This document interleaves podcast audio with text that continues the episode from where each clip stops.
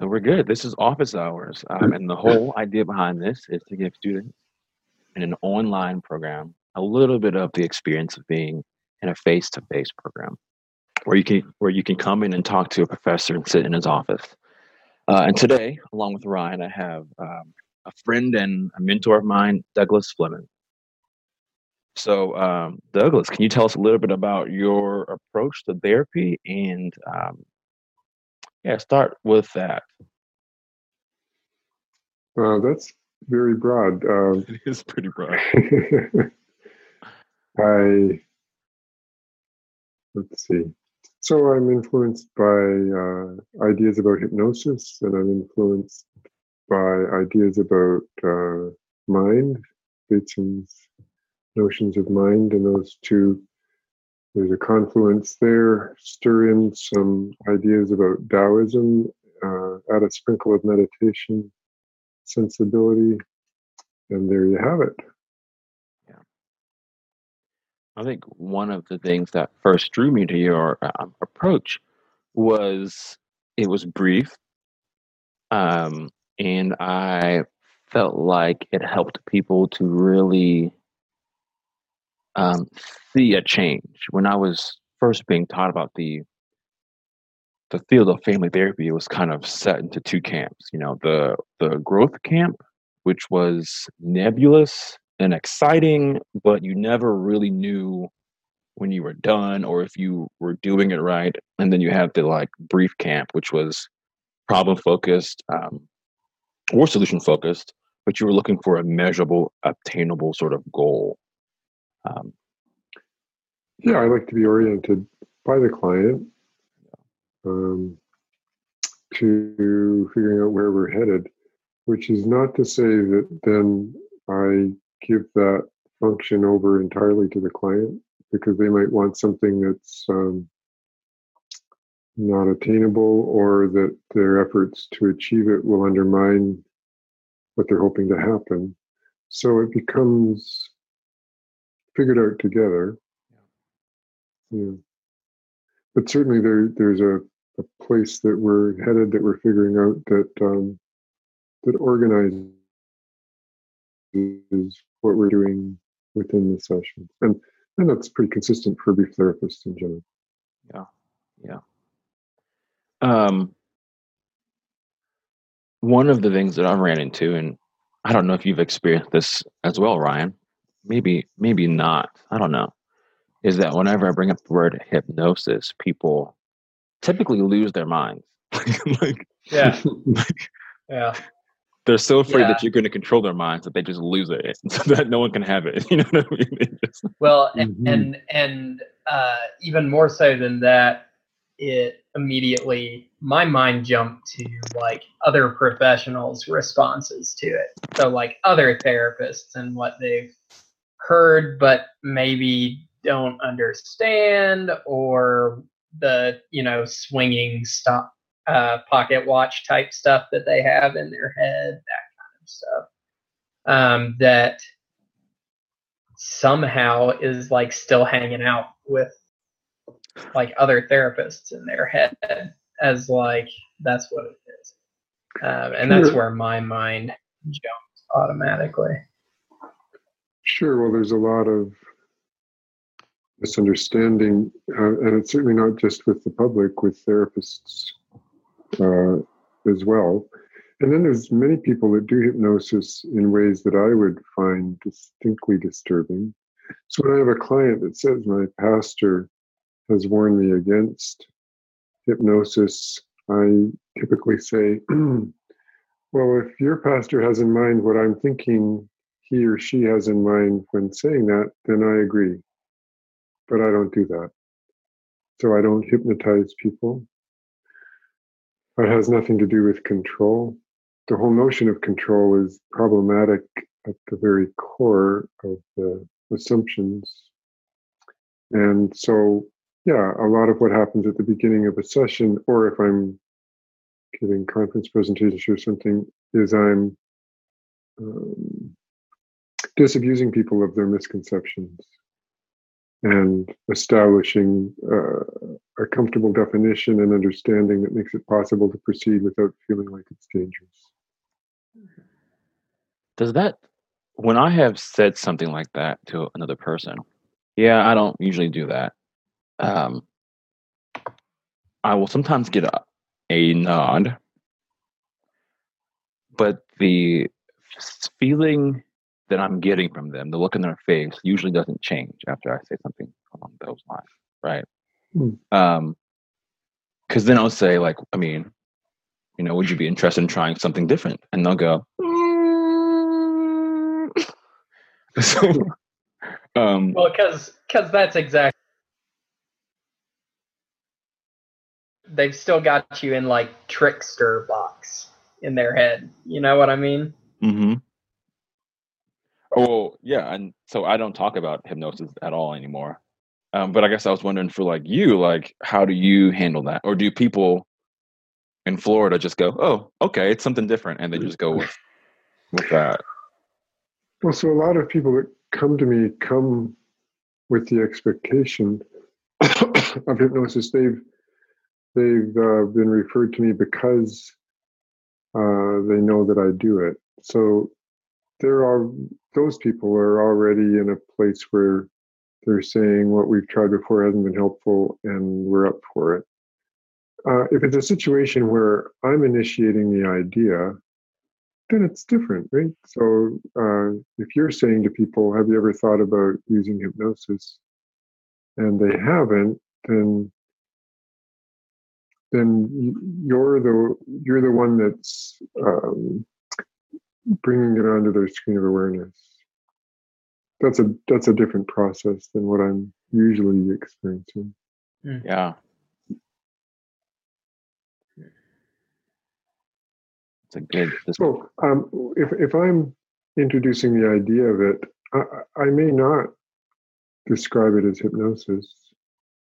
I I might just say, when you have a mind body connection that is working for you, it's a great environment for learning. Mm. Yeah.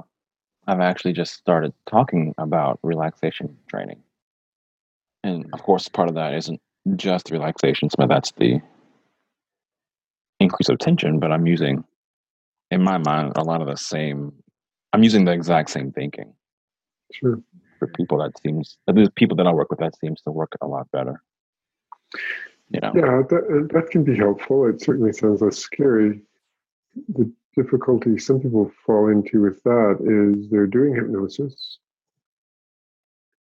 Uh, that's called relaxation, and the person that they're working with isn't feeling all that relaxed, and and if so, if it's construed as contextualized as relaxation, um,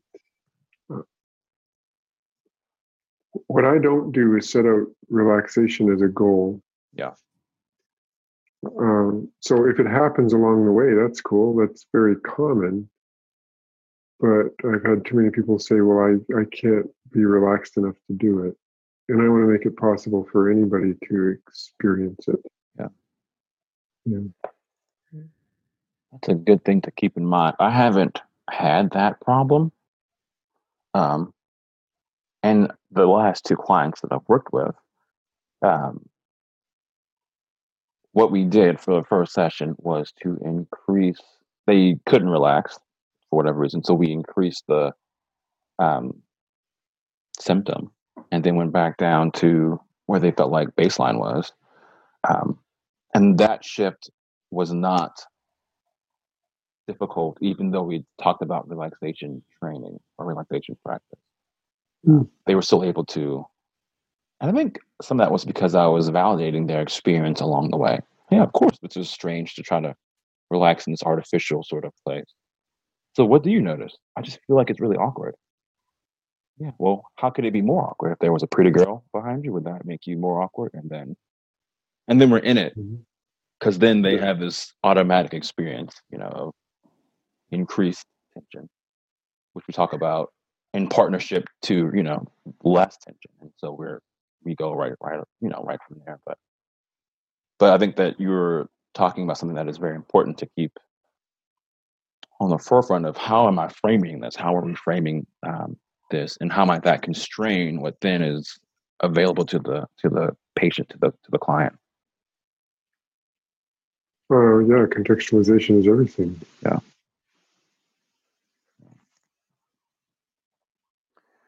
I felt like you were in the middle of a of a thought, Ryan.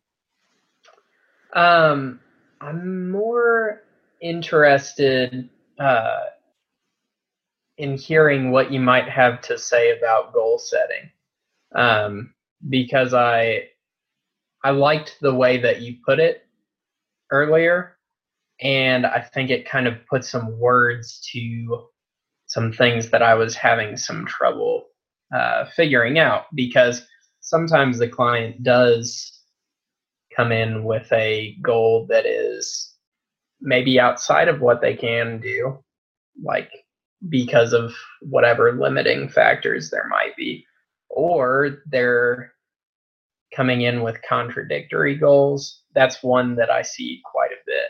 So I'm I'm just curious if uh, if you could to just kind of go on some goal setting stuff. How do you approach that? Sure. Your considerations.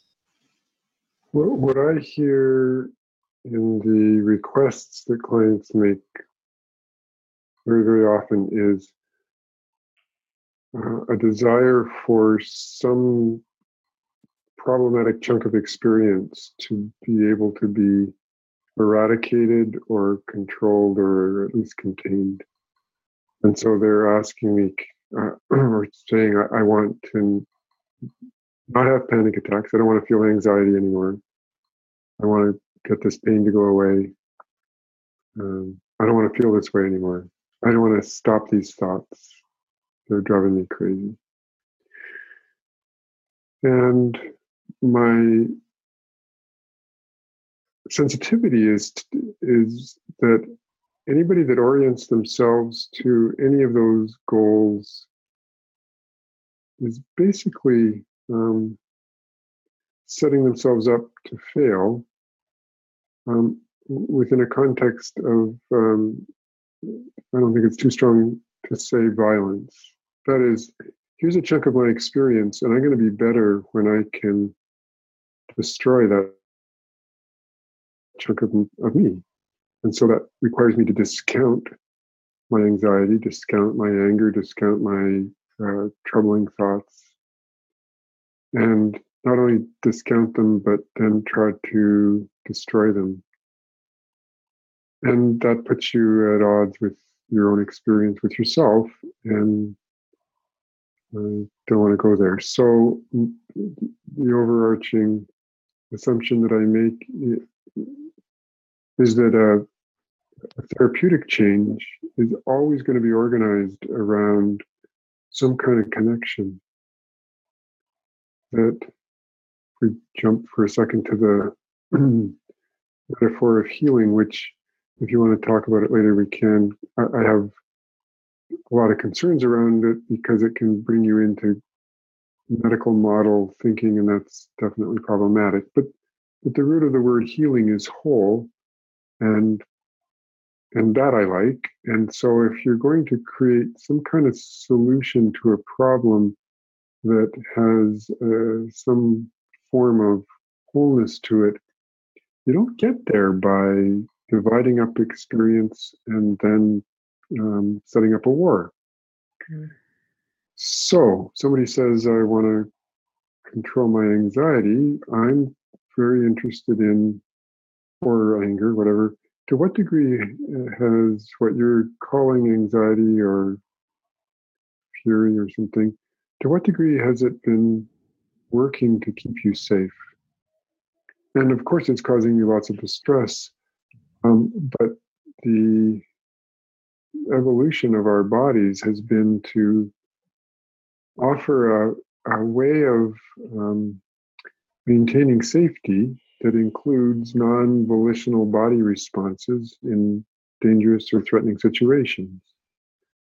So rather than uh, orient to doing violence to some problematic chunk of experience, I'm uh, always organizing myself using hypnosis. Doesn't have to be hypnosis, but certainly the logic of hypnosis to alter, to help alter the person's relationship to it, so they're not organized around trying to control it or eradicate it, but they're they're orienting to it as a source of um, learning something they can learn from, that there's a, an essential integrity to it, so that they they alter their relationship to what they think they need in order to be okay. Mm. Somebody's um, you know suffering a lot, then they think that the achievement of being okay is the absence of suffering or the absence of say making a problematic choice they continue to choose to drink or to smoke or to throw up after binging or something. And uh, if you take a, a non eradication, non control based approach to therapeutic change, then rather than stopping something, what you're looking at is increasing choices so that the, the thing that's been most alluring up till now is not the only option and it becomes less and less the alluring option. Mm-hmm. So I, I, had a woman that I was seeing today, um, and she has uh, had a problem with with fury, with being in uh, interactions with people that uh, she loves, that she threatens them to such an extent that they're afraid for their well-being, and that scares her as well. So she's saying, um, I want to stop. And she's grown up, she grew up in a setting of violence, and she's currently in a situation that has elements of domestic abuse. And so she's obviously wanting to get out of it. And my initial assumption is well, anger is a very important way of staying safe in a dangerous situation. Because if I can get angry enough at you then I can keep you at bay and that could help save my life.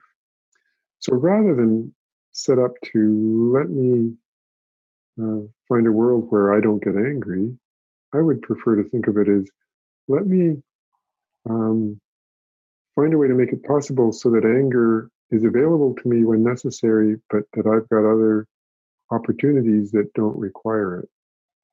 Then, if you're not trying to stop it, but you're uh, extending your curiosity to other possibilities, it just doesn't have to grab you by the throat. Mm. Literally. yeah. And the other person is less likely to grab you by the throat if you're not having to resort to anger as a way to keep safe. Because of course, if I get angry at you to to discount you, to take you down so that you're safe in my presence, that's going to piss you off, and so we're going to escalate. Right. If I have another way of responding to your provocations that don't escalate you, then we both get safer.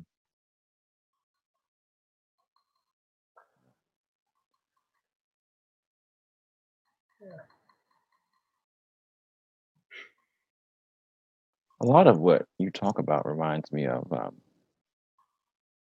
I was listening today to a podcast with Jack Kornfield, who I think you are familiar with. Yes, uh-huh. you know. and he was talking. About, I don't know him personally, but I know his work. I know his work, yeah. Um, and he was talking about how problems basically occur when we have some part of our experience that we isolate. Yeah, same logic. Yeah, I was like, that's a lot of the same logic. Yeah. And so part of it, what it sounds like the approach is, is to pull those things into relationship and then to make sense of them in relationship. Well, so the, the thing is, they're they're always in relationship. It's only it's it's a delusion to think that if you can isolate it, then you're out of relationship to it. If I can effectively destroy it, phew, then I'm free. But what you then have is a if you were successful, which you wouldn't be, but if you were, you'd have a relationship to something that's no longer there you're, the definition you're, haunted. You're right. Yeah, exactly. Presence exactly. Of an absence. Yeah. Mm-hmm. Yeah. yeah, the presence of absence. So, so if you recognize there's always relationship, you might as well engage in such a way that the relationship is comfortable.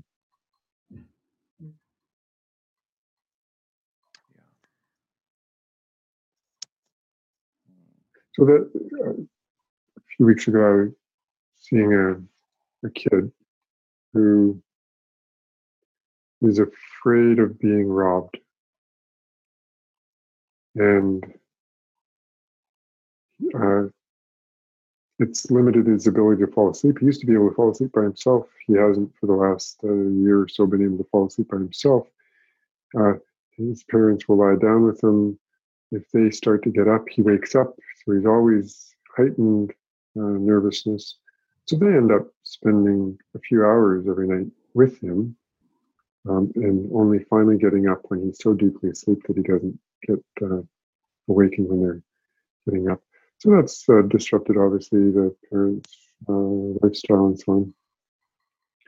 And uh, they parents have done a beautiful job of trying all sorts of different things, but it's all been around um,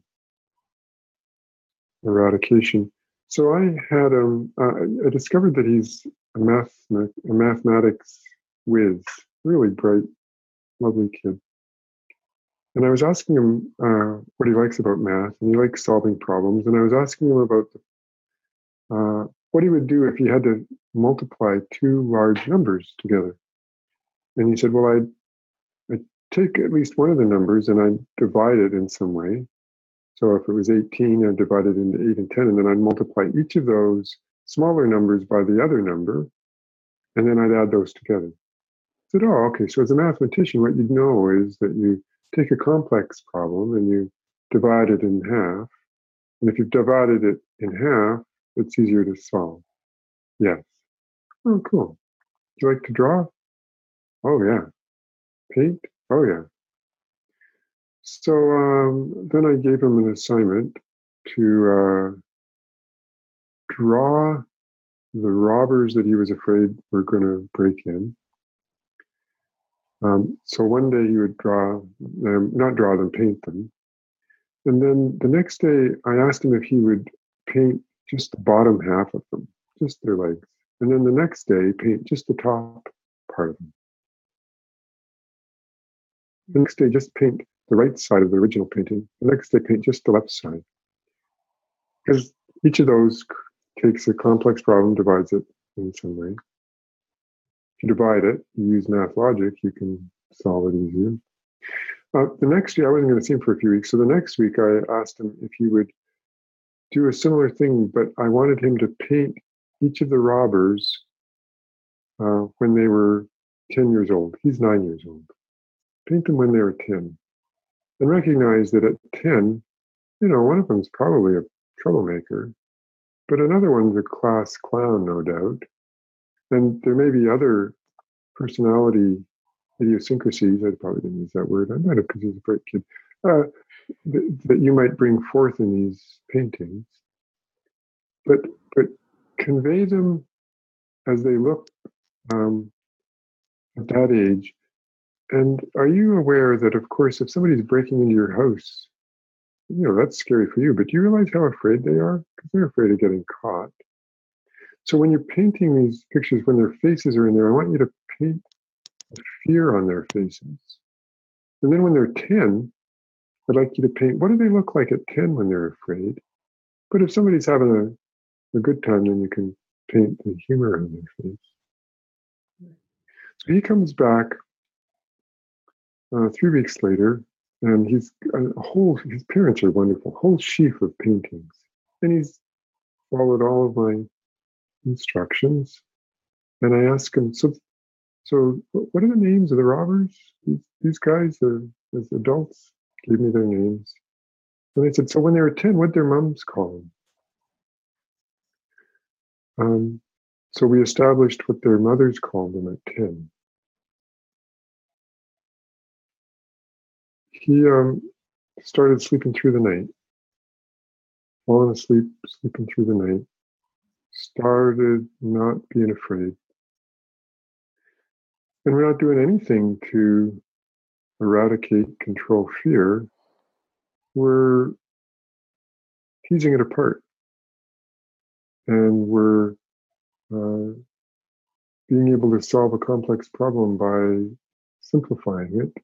And of course, one way to, to cut in half a problem is to look at that problem when it's half the age that it is now. Right. When you you work with people, how do you know that they're ready for that sort of um, experiment? I think most of my students they ask they ask that question, but they don't know that they're asking it. They're, they ask what question? They they ask the question of, um, how do I know what to do? Because if they were to go and try something similar or what they thought was si- similar, they would come back and say something like, I tried it and it didn't work because they said, oh, I don't want to paint or something. Yeah. And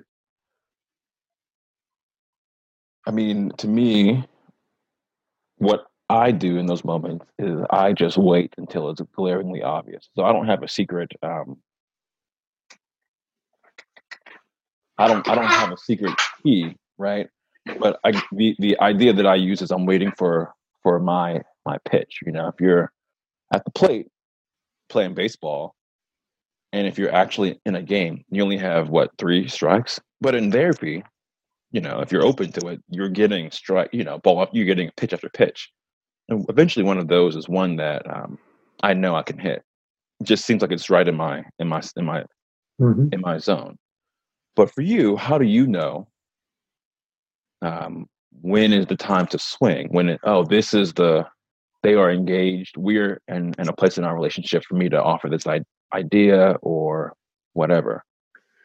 Yeah, so uh, that's the hard part to convey, I think, to to students two answers. Um, first, a comment. I think you're more patient than I am. I probably am. I, I, don't. I don't want to wait uh, around until I sense they're ready. I'm from the get go laying the groundwork for them to discover that they're ready. Yeah. So I'm proactively contributing to that when I ask this young man, what's your favorite topic? What's your favorite subject at school? It has the benefit of, you know, it's joining in a traditional family therapy notion. We're chatting about something that's not the problem. But I, I don't do it for that reason. I want to hear how he thinks, what he likes, and when he describes the subjects that he does, I'm going to figure out how to make use of those to frame what I'm going to suggest for him so that it's just, of course, he would be able to do that because this is something that he's already good at. So I'm I'm listening for that, not just listening for it. I'm asking questions to generate it to give me the information I need to move in that direction. And then I I don't ask questions that um, that a person can slap away or can discount. So I would never say to him, um, so I have an experiment I'd like you to do. I want would like you to to paint some pictures for me. Hey, do you like to paint? I would never do that. Earlier in the conversation, I would say, okay, so you're good at math. True, cool. Um, uh, do you do any music? are you sports? You do sport? Oh, you do sports. Okay. What sports are you good at? What do you like? What? Who are you on the team? Are you the captain? What? And I'm asking all these seemingly uh, meaningless or just joining questions, but I'm listening for how does he conceive of himself? What's he? How does he engage in whatever he does? Yeah. Um, and then along the way, I, I, had this idea in mind. So along the way, I said, um, so you like math and you like sports. Do you do you like art too? Oh yeah, I love art. Oh, what did you? What's your favorite thing to do? oh, uh, you know, I like drawing. Drawing. Do you ever paint? Oh yeah. Do you have any paints at home? Oh yeah. Okay. Then I drop it, and it's ten or fifteen minutes later when I say I have an experiment for you. Um, I already know that he's going to be up for doing it because he's told me. Mm-hmm. Yeah. Told you exactly what's up his alley. So that's right. Like, why why would I turn this down? I was going to be painting anyway. Like painting. Or maybe wouldn't be painting anyway, but it's not something that I. It's something that I like. The second answer to your question is, I think students end up saying, "Yeah, I tried, it didn't work," is because they think of it in terms of it being a technique, and I don't do anything as a technique.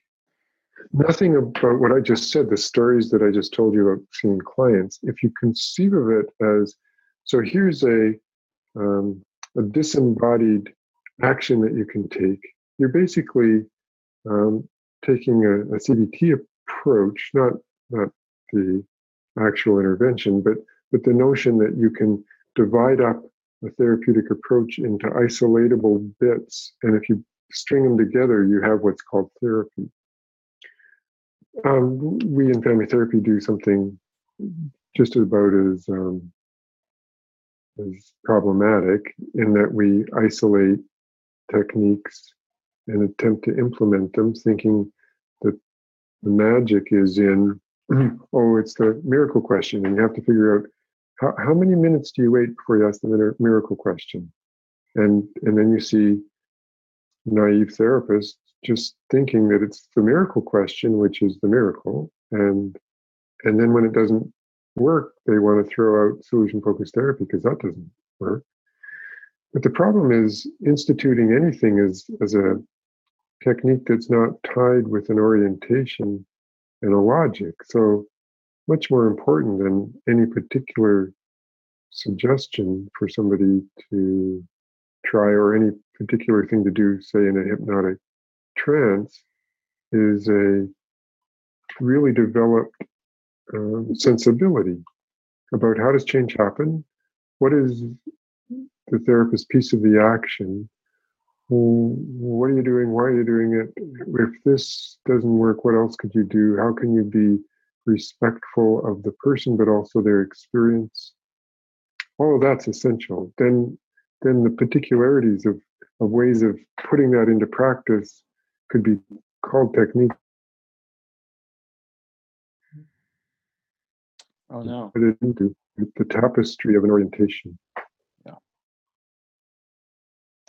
Well, we got about um, six minutes left, and I wanted to ask you one final question. Um, but before I do that, I want to let Ryan ask any question that he has to ask. Yeah, one of um, one of the things that I'm coming to appreciate more in as I'm growing as a therapist is I need mentors.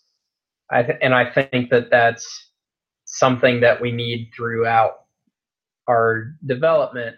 So I'm always curious, who do you consider your mentors? Like who have been the people that kind of shaped you and nudged you certain ways in therapy, things like that?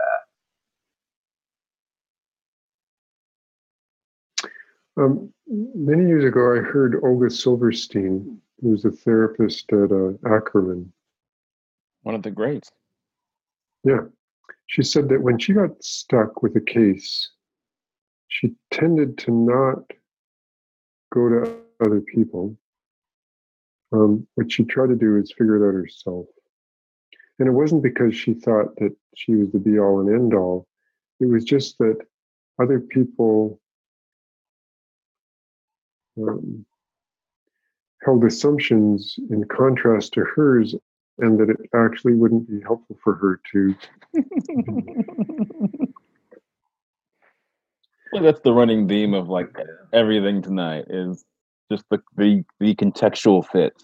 And yeah. what I hear you saying in that is like she felt as though she went to other people, they could not give her an idea that would fit contextually with with, with what was going with her and the client in the room. Mm-hmm. Yeah. So, uh,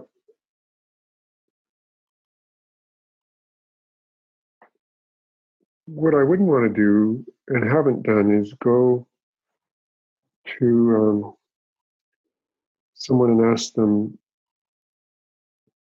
what to do. I, I rather, my orientation is can I um, get inspired to approach this conundrum somehow differently? Mm. So I, I like reading Buddhists. I like Jack Kornfield. There's a lot of Buddhist writers I like because they're not directly talking about therapy, but the sensibility, the Buddhist sensibility, um, is very much in accord with uh, a therapeutic way of being. They have assumptions that I don't agree with, so it's not a, a full embrace. But I I get um, inspired by um, paying attention to people who really get it. And there's a hell of a lot of Buddhist writers that don't. But there's some really there's some gems. My favorite, Shunryu Suzuki. He um his embrace, his his grasp of paradox, um, and and how that those paradoxes arise, um, really really communicated to me that he gets a fundamental grasp of people and change and the benefits of a mind body connection better than just about anybody. So, so I've been inspired by reading people like him. Is there one book of his that you know someone should pick up? As a oh yeah, sure. Book?